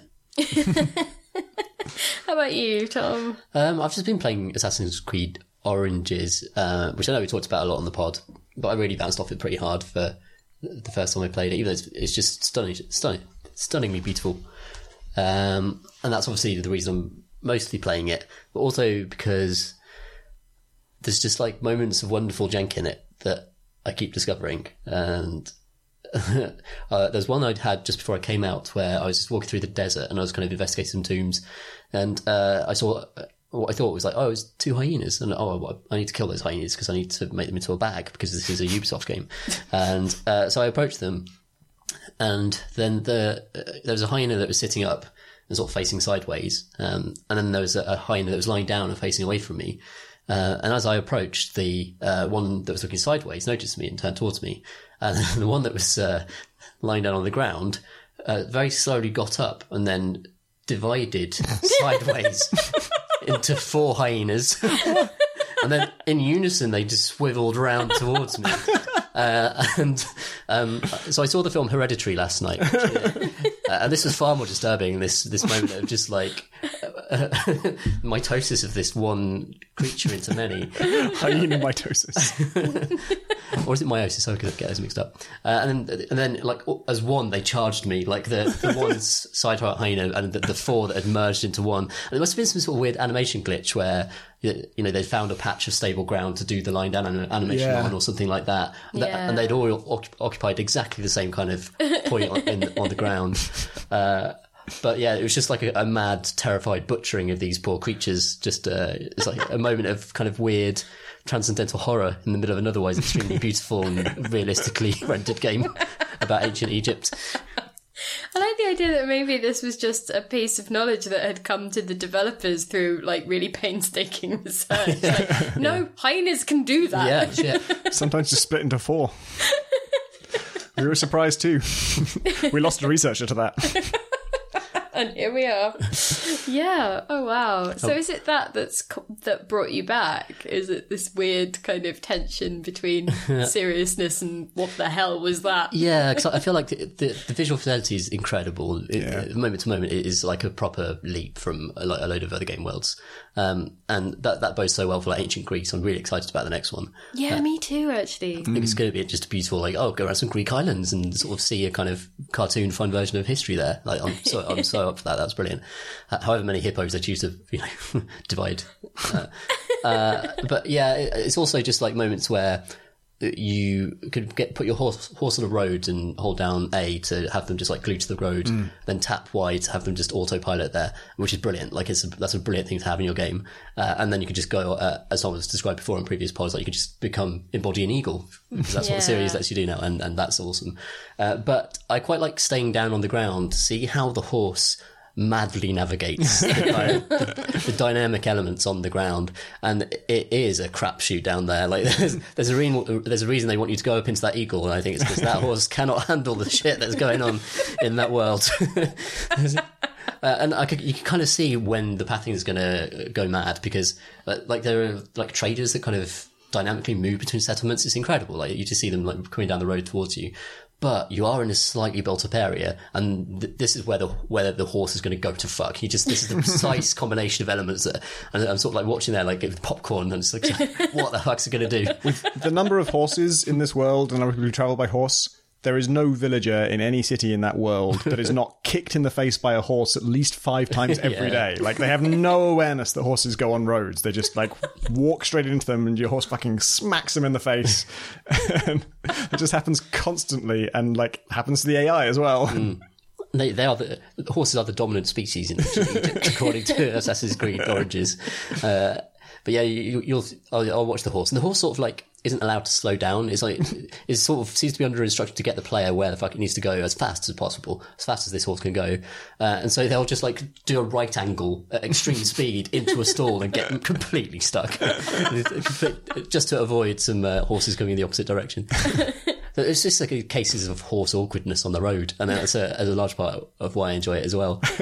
uh, like a lot of the other elements of the game fall a bit flat for me. I really dislike the leveling curve. I think it's just about 20% off. Like if you leveled up about 20% faster, just had to do like a couple of fewer side quests an hour, it, it would be more to my, to my speed. Um, and you'd be like, I enjoy the main quests. They're much better built than the side quests. I really wish that the leveling when you're fighting higher level enemies, um, I'm okay with the fact that I cannot win a fight against them, but I wish assassination still worked. like oh, yeah, if you, totally. if you get like I was actually um, I did like a window takedown on someone in a camp encampment that was way above my level. I was like I wasn't gonna take them all on. I was just sneaking around, seeing if I could like steal some some money or something, and um, uh, enjoyed being in this extremely high threat environment and like having my you know my heart in my throat. And I took, had just had the perfect situation where I was shimming up, and as I came to a window, someone was standing with his back to me, and there's God, Assassin's Creed is all about this. This is the moment Yeah, that for sure. Assassin's Creed Yeah. is supposed to shine, and uh, Bayek like leans up and stabs him, and then just kind of like goes back down. and the guy's just like mildly annoyed, and it's taken off like one percent of his health, and that's it. Like assassination just doesn't work on these people because they're too high level, and uh, that that part feels really wrong. Yeah, I completely agree with that. And it's um the game is so much worse if you're fighting against enemies that are one or two levels higher than you. Then the, the combat system, which like isn't amazing for me, like becomes out outright infuriating Yeah. and just really slow to kill anyone. And like it's not terribly hard, but you're getting shot from a lot of different angles in a lot of these kind of encampments, and it's, it's quite frustrating. Uh, whereas if you if you do it when you're over leveled by one level, it feels great. It's like a massive power, trip, but there's still enough challenge from the bosses that hunt you across the world. And it just feels like, again, the, the difficulty's a bit skewed. Maybe I should just turn the difficulty down, but it feels as though the, the level difference is so baked into that game and how it wants to work and what, where Assassin's Creed wants to go that I, I can't see that changing for the sequels. It seems to just want to force you to grind out certain areas to get a level above so that the next part isn't unfun, which for me isn't an amazing piece of RPG design, really other games navigate this far better. Yeah, I think that's the thing that worries me about Odyssey a little is I'm I'm excited that it seems like the Assassin's Creed game where the setting marries up with it being the furthest along in, in terms of being the type of game I might enjoy hmm. under that aegis, but I still really worry that there will be too much in it that just makes me go, do you know what? I just, I, I won't.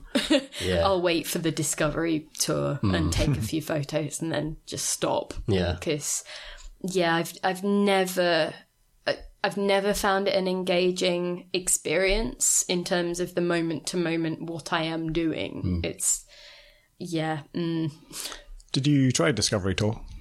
I did. Um, I think it's it's the sort of thing where it's beautiful and I really like it, and I like that you can buy it separately. And I did really enjoy spending a few afternoons just screenshotting things and you know like playing around with you know just the world and walking around it. But I think I do think that without that sense of it, any kind of interaction, it's it, it's a prospect that you'll eventually slide off. Hmm. So I, I think that the most rewarding way to experience that would be to have enjoyed the the the game itself and then to you know take a tour round discovery and sort of see the i guess the areas that had meant something to you for whatever reason and Yeah. you know spend a bit more time there so i th- i assume that would probably be the peak way of experiencing that. But I am glad it existed.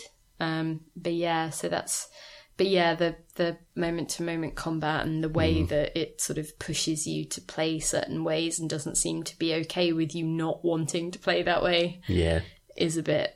It it's it's in the back of my mind as a kind of tempering thing when I am getting excited about Odyssey. I would say. Yeah, it's a hard game just to wander around, and I can't quite put my finger on it. It's just that it's so busy, but and so much stuff aggroes all the time. It's a, it's more like a kind of Far Cry. Mm. Wh- Whereas in the like The Witcher Three, if you were going into the wilderness and going into certain woods, you'd get attacked sometimes, every so often. But it just felt like it was you could just potter around there and yeah, I don't know. It's interesting. Not every owl wants to kill you. yeah, and not every owl's worth something. Like you'd have to kind of. It's not worth like oh it, my gear is going to get slightly better. I mean, The Witcher does this as well to an extent, but it's it's not that kind of cold hard Ubisoft. Oh, you've got four pelts. Now press a button to make it into you know a bag. Okay. Uh, which I still dislike. what Assassin's Creed does. I feel like you're being overly harsh to owls. Every owl is worth something to me. Yeah, I'm, I'm talking in the kind of psychotic gamer mindset of how can I use this to make my being better in this yeah, world. that's fair. So I'm trained. Should do some questions from questions. Yes. Yes. Okay, excellent. Okay, so uh, we have our first question from a man who, in this instance, would rather remain nameless. Um, Dear podcast humans, I've recently finished a month long self imposed gaming ban. I found myself not only playing games a lot of the time, but also only consuming gaming related media such as podcasts, videos, and articles.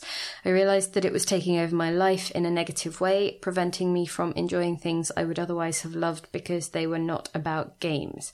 I used this time to read actual books, catch up on TV and films, etc., cutting out all gaming related content. After this, not only did I have four great CNC episodes to catch up on, but I now find it much easier to slot gaming into my life as a healthy addition rather than the main event. To somehow turn this into an answerable question, what do you do to stop games taking over your entire lives? Does having a career in the industry help or hinder? Thanks for podding. Yeah, I think it uh, helps in the sense that I've never had the problem of games taking up too much of my life. it's almost been the other way around. Like I often um, feel like I feel bad because I haven't played anything in in ages, and uh, I have to force myself to like, especially to play something new. Like once I have a comfort game that I go back to, to, I'll play that too much and not anything else. I have to force myself to play other games. Yeah. How about you, Tom? Yeah, similar experience really, especially like when it comes to E3 months and Gamescom months and then the mad Christmas period on the internet. You just end up not having enough time to catch up and play it and everything. And like, even as much as I'd like as a, um, not not as a professional trying to cover the industry, but as someone who just loves games and would like to play more of them, I just don't seem to have the time. Seem to have less and less time as time goes on. Yeah, I'm having a bit of a gaming ban at the moment, but it's entirely because my PC finally fell over. Giving up the ghost. And yeah, it's been haunted for a long time, so that ghost was well and truly, you know, ready to come out at this point. But um Tried to airlift it into the sea with all those velociraptors. yes, definitely. Um, but that means that I'm essentially limited to what I can play on my laptop. And since my laptop gets hotter than the sun and starts burning my legs, um, I am very much enjoying a life of evenings involving, you know, pottering about, doing other things, a lot of embroidery, a lot of, you know, trying to get the garden under control, you know, the, the usual. yeah. So yeah, I think the only thing that I've ever been in danger of maybe doing a bit too much of, but it, everything's relative, is Dota. but that's, I think I've spoken about it on the podcast. It it coincided with, you know, unhealthy, you know, mental health stuff. So just hmm. sort of you know relying too much on a game to escape into. Hmm. So that was very much just a symptom rather than an actual problem. So yeah, I yeah, maybe it's like you burn out otherwise. It, you know, you find you have a health. Well, you try and have a healthy relationship with gaming. Otherwise, this is not a good industry to be in in terms of having anything approaching a work-life balance as well. um, the uh, next is a grudge from Veer Serif. Uh, Dear Crate and Crowbar, I was replaying Dragon Age Inquisition lately and spent a happy hour on its creation, a character creation screen rather. But as soon as I hit that confirm button, my joy was swiftly replaced by a mounting dread as I remembered that the lighting for said excellent character creator was weirdly green, and I was now cursed to watch this colour uncoordinated goof for the next two or three hours until I could fix it. In short, I would like to lodge a grudge against all character creators that either one, don't give you a good idea of the lighting that will be used for literally the rest of the game. Come on now, BioWare. or two, don't give you a quick, easy way to fix your horrendous mistakes. Thank you for considering my petition. Yeah, actually, uh, I had the exact same thing, but I'm intrigued that uh, she says that you have to wait two or three hours to fix it. I didn't know you could fix it at all. I thought I was doomed completely with that look. Um, so I restarted Dragon Age Origin. Uh, no, sorry, Dragon Age Inquisition. Um, like five times. I was, it was like, oh, I didn't know I was wearing lipstick. Apparently, I'm wearing lipstick. I didn't mean to. I have to start again. It's glossy in this light. It wasn't in the character creator. It feels so weird that anyone would would make the the area where you create the character Yeah. not representative of how it will look in the entire Yeah. game. And then I remember changing rooms. Which are the harshest lighting, the worst mirrors, the most awful traumatic experience that does not in any way equate to being at the pub with friends, for mm-hmm. example, while wearing said clothes. You know, it's just a disaster. So maybe this is entirely faithful to real life. Who knows? I think it's common in a lot of games because even if they're really, really trying to get the light, make the lighting sort of the most common kind of lighting or whatever, still when you actually get out into the world, suddenly it looks different. You're seeing it from different angles. You're seeing it from different. Uh, my shepherd in Mass Effect One, you know, looked great in the character creator, and then as the game went on, I realized, oh no, her lips actually protrude a lot more than I realized. I like uh, Eve Online's version where you, you're kind of creating a portrait and you get to pose your character and set all the lighting. I think it's a bit different now when you actually can embody that character, walk around certain scenes, but um, it always sort of implies that your character carries that lighting with them, as though in the future people just have like little lamps that just show them in the best possible light where, wherever they are. I'd like that. It's basically sounds good. Facetune, isn't it? Yeah, exactly. Perfect. Oh wow. Um, we have a question from Alex who says, I am playing Stardew co-op beta with my boyfriend, and since I've played through roughly one year of game time on a previous save, I'm now fine looking up stuff on the wiki like villager gift preferences and fishing charts. When do you find it okay to look shit up? yeah, I don't have a lot of restraint on that. If it's anything, I'm just like, oh, I wonder what the answer to this is. I'll just look it up. Actually, Minecraft, I um, uh, I had a policy that I would ask friends, but I wouldn't look anything up on the wiki. I didn't want it to be just I look at I just read a wiki until I know how to play the game. I wanted to be a bit more like social. And, Yeah. Uh, so I sort of pretended I couldn't find things out except by asking people. I quite like that approach. Um, I think for me it depends on the game because if it's something where I know that I will just fall down that hole of I will go to this wiki for every single question because that's such an easy thing to fall into once you. I was going to say break the seal, but you know it's it's that thing of well that is where I can go if I ever need an answer. So I guess I'll just do that the whole time. Um, the times when I'm super restrained are either when I want to maintain that sense of discovery for some reason, or often if I'm um, writing about something for work, because often. I, and occasionally I will then go to a wiki, especially if it's something that's been out in um, early access and people have actually sort of started to create that stuff. Um, but it'll be to get to more of the game so that I can talk about it fairly and honestly, but also often noting or you know always noting the fact that the tutorial was falling short in that area for some reason or there was a difficulty spike problem there. Um so it's all stuff that is noted but in those instances it can be yeah like there's a there's a trade-off that you make and acknowledge to the reader that you've done so. But yeah I think we've talked about that stuff before as well. I wish we, I wish I had a good memory so I could say, and check out also episodes this, this, and this. Yeah.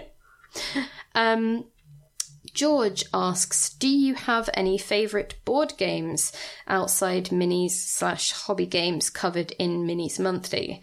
Are there any video games you'd like to see make the transition, like XCOM, Paradox's games, Doom, The Witcher, etc. have done? I'd love an FTL or Bomber Crew game.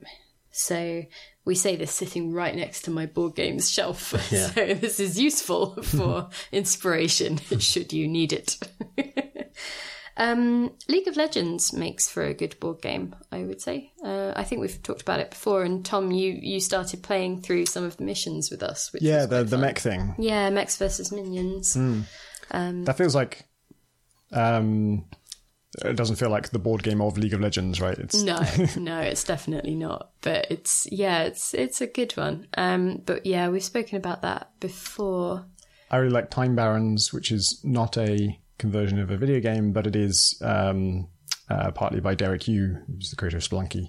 um, and John Perry, and uh, that's a game where you sort of uh, you build buildings and uh, put followers on them and stuff uh, in order to um, like deal damage and stuff. But you can also tech up through the ages. It's kind of got an Age of Empires thing where there's eras of medieval and modern day and World War Two and that kind of stuff. Um, and like uh, Age of Empires, or especially like Rise of Nations, you can tech up way ahead of your opponent and be in like futuristic land while they're still in the Middle Ages, which is fun. Sweet.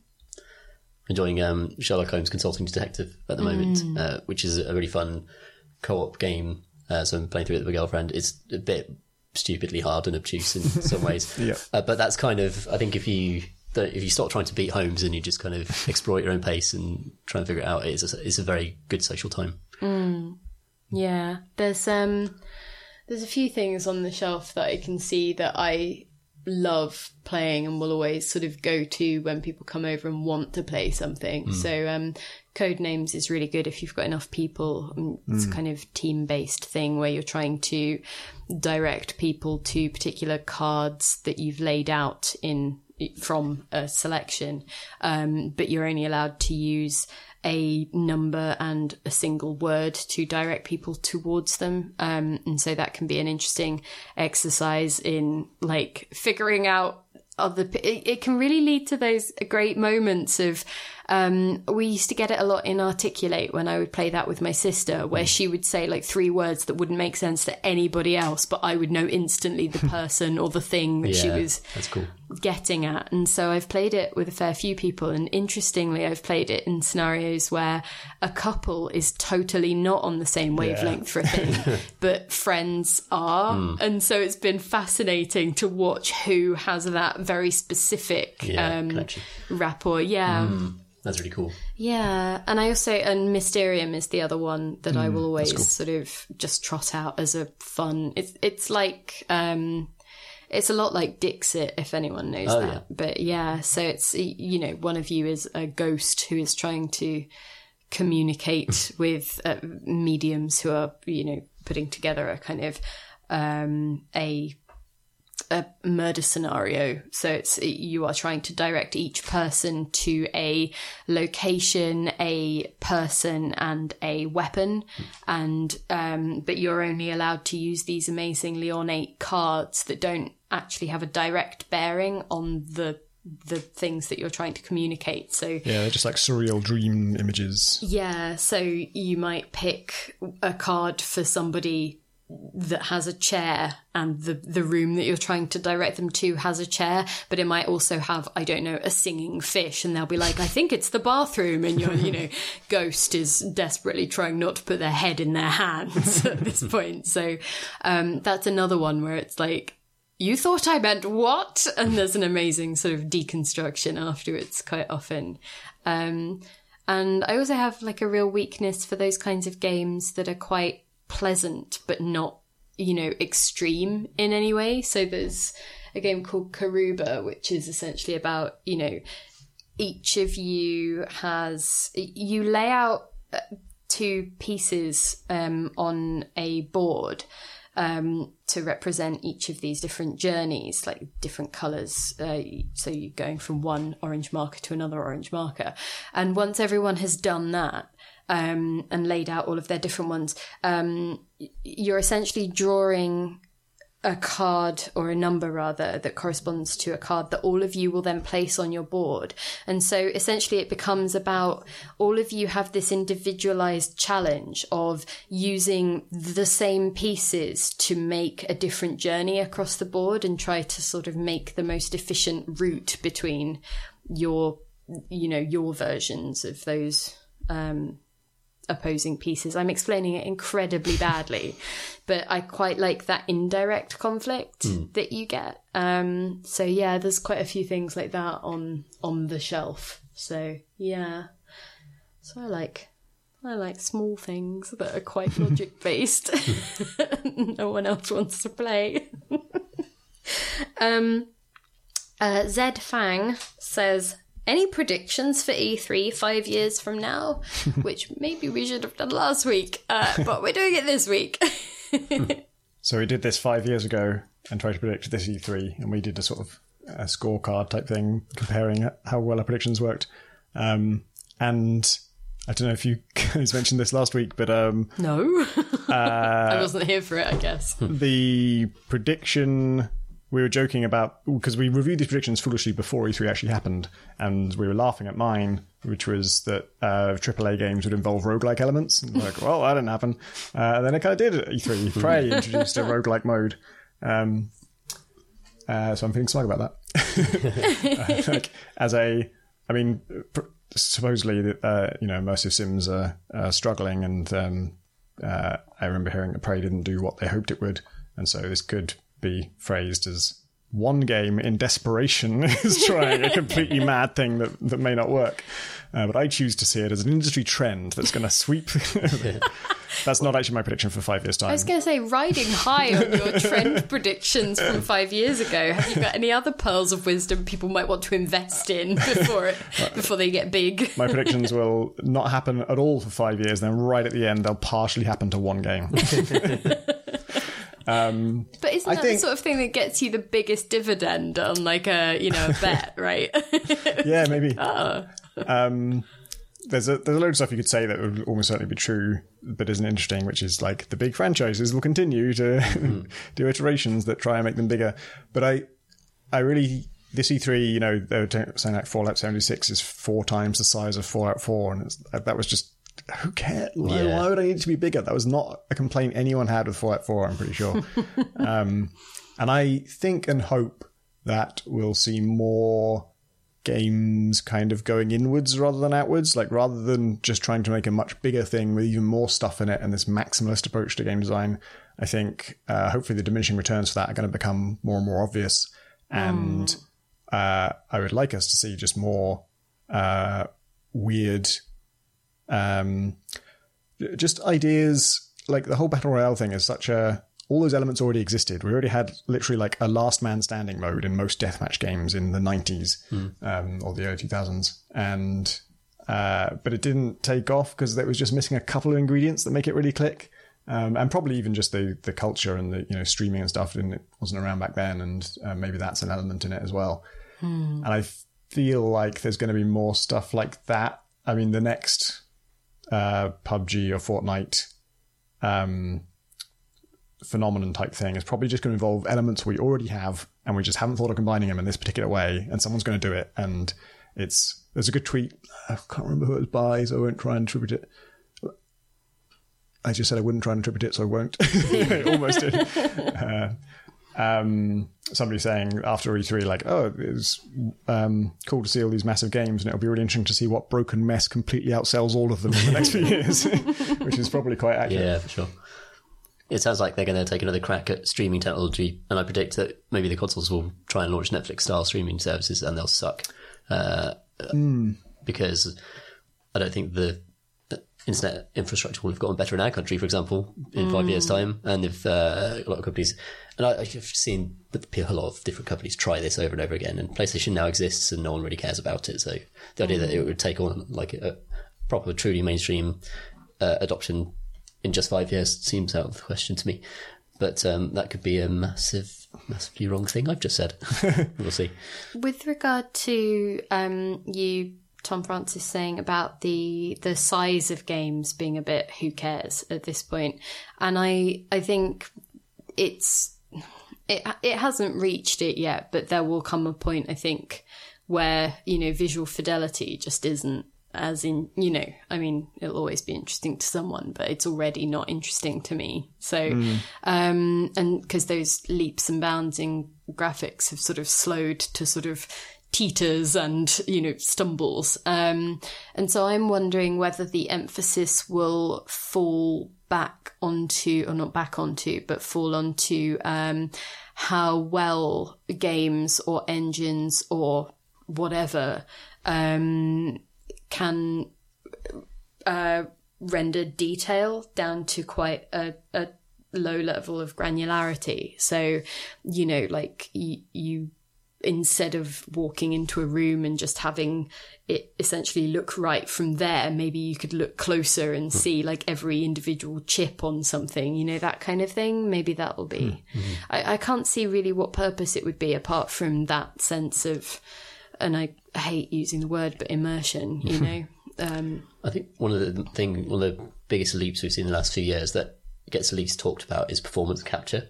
Um, And thinking about Hellblade and thinking about Ellie in The Last of Us Part Two trailer at E3, um, I think that's one of the things that's going to get more and more focus, and we're going to start to see more nuance in character performances being captured in game engines. And I think by the time in five years' time, we might actually be talking seriously, more seriously about people winning Oscars for gaming performances and for gaming performances being more le- a legitimate kind of art form or something. And that we might actually start feeling closer c- connections with game characters because it's able to capture more of the humanity of the actor behind the, the performance Yeah. itself. I think there was already a, a BAFTA for performance in a video game. Mm. Um, and yeah, that's cool. What about. to be about voice acting, isn't it? It's not a kind of Yeah. That's kind of Yeah. how it's seen at the moment, right? Like you'll see Andy Serkis just kind of getting nods here and there, and you'll see people being like, um, yeah, right, voice capture. But it, it- a lot of those people are mocapping and they're doing like physical performances that aren't really seen as being part of the actual. I think, especially Naughty Dog, I think all of their mocap is done by the actor who's voicing the line. Yeah, for sure, and you can really tell. You can really tell, Yeah. and that's just going to get better, I think. But Speaking of actually that and and your detail thing, Pip, um, uh, I think both these things are going to be uh, are, are big concerns for VR developers. And I was watching a video today uh, that Tyler did for PC Gamer of a game called Defector, I think, um, where you're a spy and uh, it just, you're on board a plane, and he's just on board a plane with some like some I don't know secret agents doing some secret agency stuff, and of course he immediately like picks up a cup of coffee and throws it at somebody, and uh, just how fast it utterly breaks down into the game being totally unable to react to what he's done Yeah. is is kind of staggering, and it just made me realize like you know this is this is just a room before he gets into the the there's a dialogue thing and there's a action sequence and there's puzzles and so on and stuff. But before he even gets there just a room with a person in it is an unsolvable problem in video games. It'll- i don't think in five years time we'll be anywhere near being able to have a person in a room and letting you do whatever you want with your hands and have it actually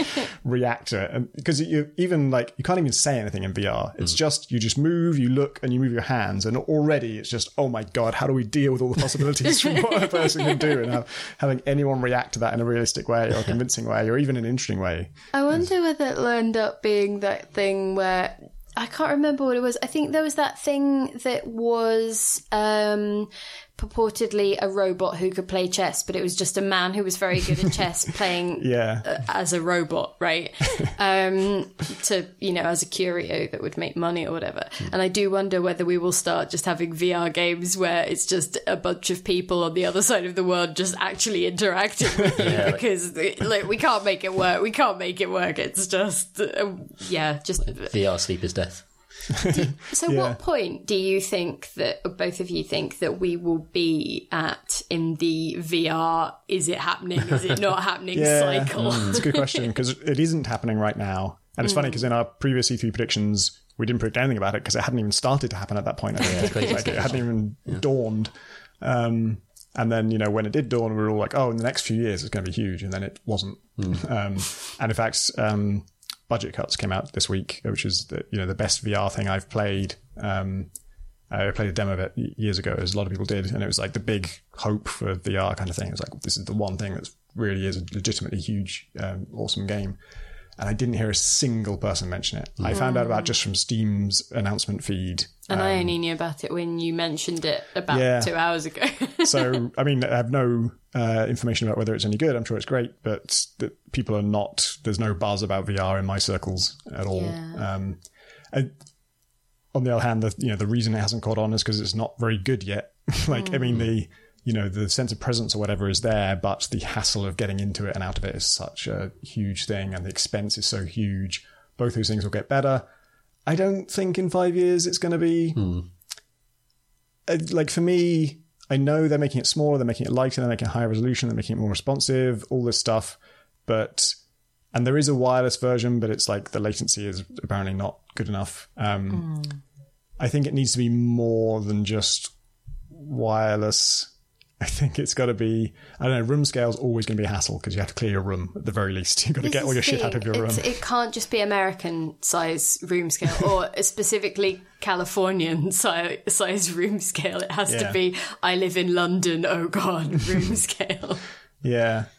Um, I think my interest in it is entirely dependent on it being like almost entirely hassle free. Like putting it on, it can't even be goggles. It has to be like putting on a hat. It has to be like that simple.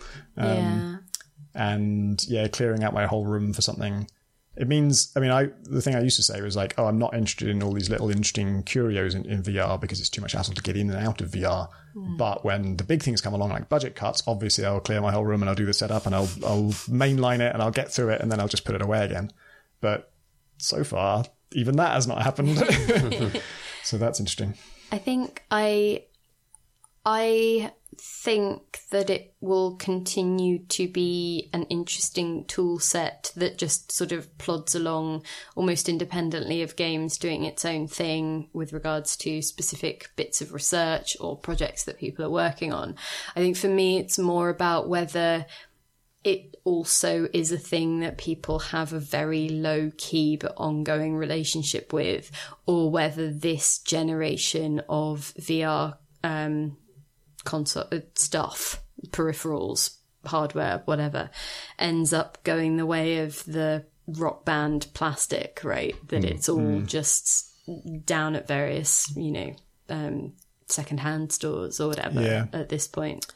I think, I mean, PSVR is probably the closest thing we have right now to what the future will look like, where it's just kind of low investment, low cost, um, lightweight, not as good quality as the others, but obviously the quality will improve. Um, and so there'll probably be a console that had, that just comes with a VR thing as part of it and um, is decent. But uh, like the interaction part is the if it's not room scale, both room scale and and seated have the same issue where of how do you move around the game world without getting motion sick? And uh, I haven't seen any good solutions to that yet. Like Budget Cuts has this sort of you throw something and then you teleport Yeah. to it and you see a portal to it, and it works ish, but it's a weird mechanic. You can't really use that anywhere else. it was the best solution, but it was still a bit odd. But I, Yeah. so I think where I'm at with all of this stuff is that if I was making a prediction, it would be that AR would emerge as the the clear front runner in this scenario because you know you've got things like Pokemon Go and Google Glass and whatever else, um, and uh, obviously. It, to varying degrees that has taken off not so much glass but you know all of that stuff. Um but i i do think that people want to augment the world that they can currently see. It's that thing of you know you're on your phone a lot but you you do still have a vague awareness of what's going on around you. So you can kind of interact but also be distracted at the same time. And i think that seems to be the direction that most people are happy um, leaning in or existing within. Because it, it, it's not that same sense of oh i have to completely switch off from all of these other things in order to you know vr in a way is actually quite a jealous or quite a possessive form of entertainment. And it, it absolutely precludes you from doing anything on a second screen or tabbing out or you know checking on other stuff. And i think that ar actually makes that a possibility hmm. and is you know uh, so i think as long as people figure out ways to continue gamifying that i think that might well end up being the trend rather than and vr will just sort of continue to have this weird 10 year cycle of is it him? Is it not? Oh hmm. who knows? Um The Elder Scrolls 6 will not be out. Starfield might be out. Probably not. Do you think they'll have made like an MMO, another MMO, or like a, a Maybe. yeah, four battle royales later? It's like, a week. It's 10 times the size of whatever you can imagine. Do you think they'll have at least committed to a location by then, though? Yes, that will have trickled out in an earnings call or something. nice. um, our last thing uh, is uh, is a grudge, which I think is Fine, good. Yeah. We'll assess it. So, Mike T, Your Majesty, I could live with I could live with being called that forever. Yeah. Um, for your consideration for entry into the Book of Grudges in BattleTech, after the completion of some missions, my dropship pilot is in such a hurry to retrieve us from the planet's surface, she will land right on top of us, destroying my carefully built up battle mechs and injuring my mech warriors for months. Instead of waiting one turn or moving the landing zone a few hexagons to the left, I end up with a giant repair bill and months of downtime. Your humble servant, Mike T. Yeah, I think that's the dropship pilot's fault, and that can definitely go in, in. unless you two have have would- a case to the contrary. No, I, I agree with it. I'd like to extend it to actually um, uh, people who extract you from the mission without giving you a chance to go around and pick up all the shit that you left behind. yeah. Like Far Cry Five does this when you conquer an outpost. Like you shot all your arrows into people, and then it just ends the mission, and friendly people move in, all the bodies are gone. I can't go around and pick up my arrows. I think it's basically anything that doesn't give you a warning that stuff might suddenly be taken away Yeah. from you and you won't have a chance to mop up before Yeah. you know before you are swept on to the next thing. Yeah, and Cryptark does this as well, like taking out the core. Story wise, shuts down all the enemies, but you don't get the chance to go around and pick up all the tech stuff you could have got on the way in. It just pulls you out the mission and it's over. Yeah, games like Destiny just um, they bank it for you. So if you miss a kind of Oh, an yeah. engram or something, you, you, there's a postmaster back at base, and I don't care how you have to fudge the plot to make that happen, but Yeah. it's much better that you just give me the thing. that I earned. Yeah. Yeah. So I would say to Mike that is definitely in the Book of Grudges, but I'm hmm. also going to leave like a two or three page gap after it so that we can add in specific other instances of this exact same things that devs need to get on immediately. so yeah, I believe that is all the questions that we have time for. Mm-hmm.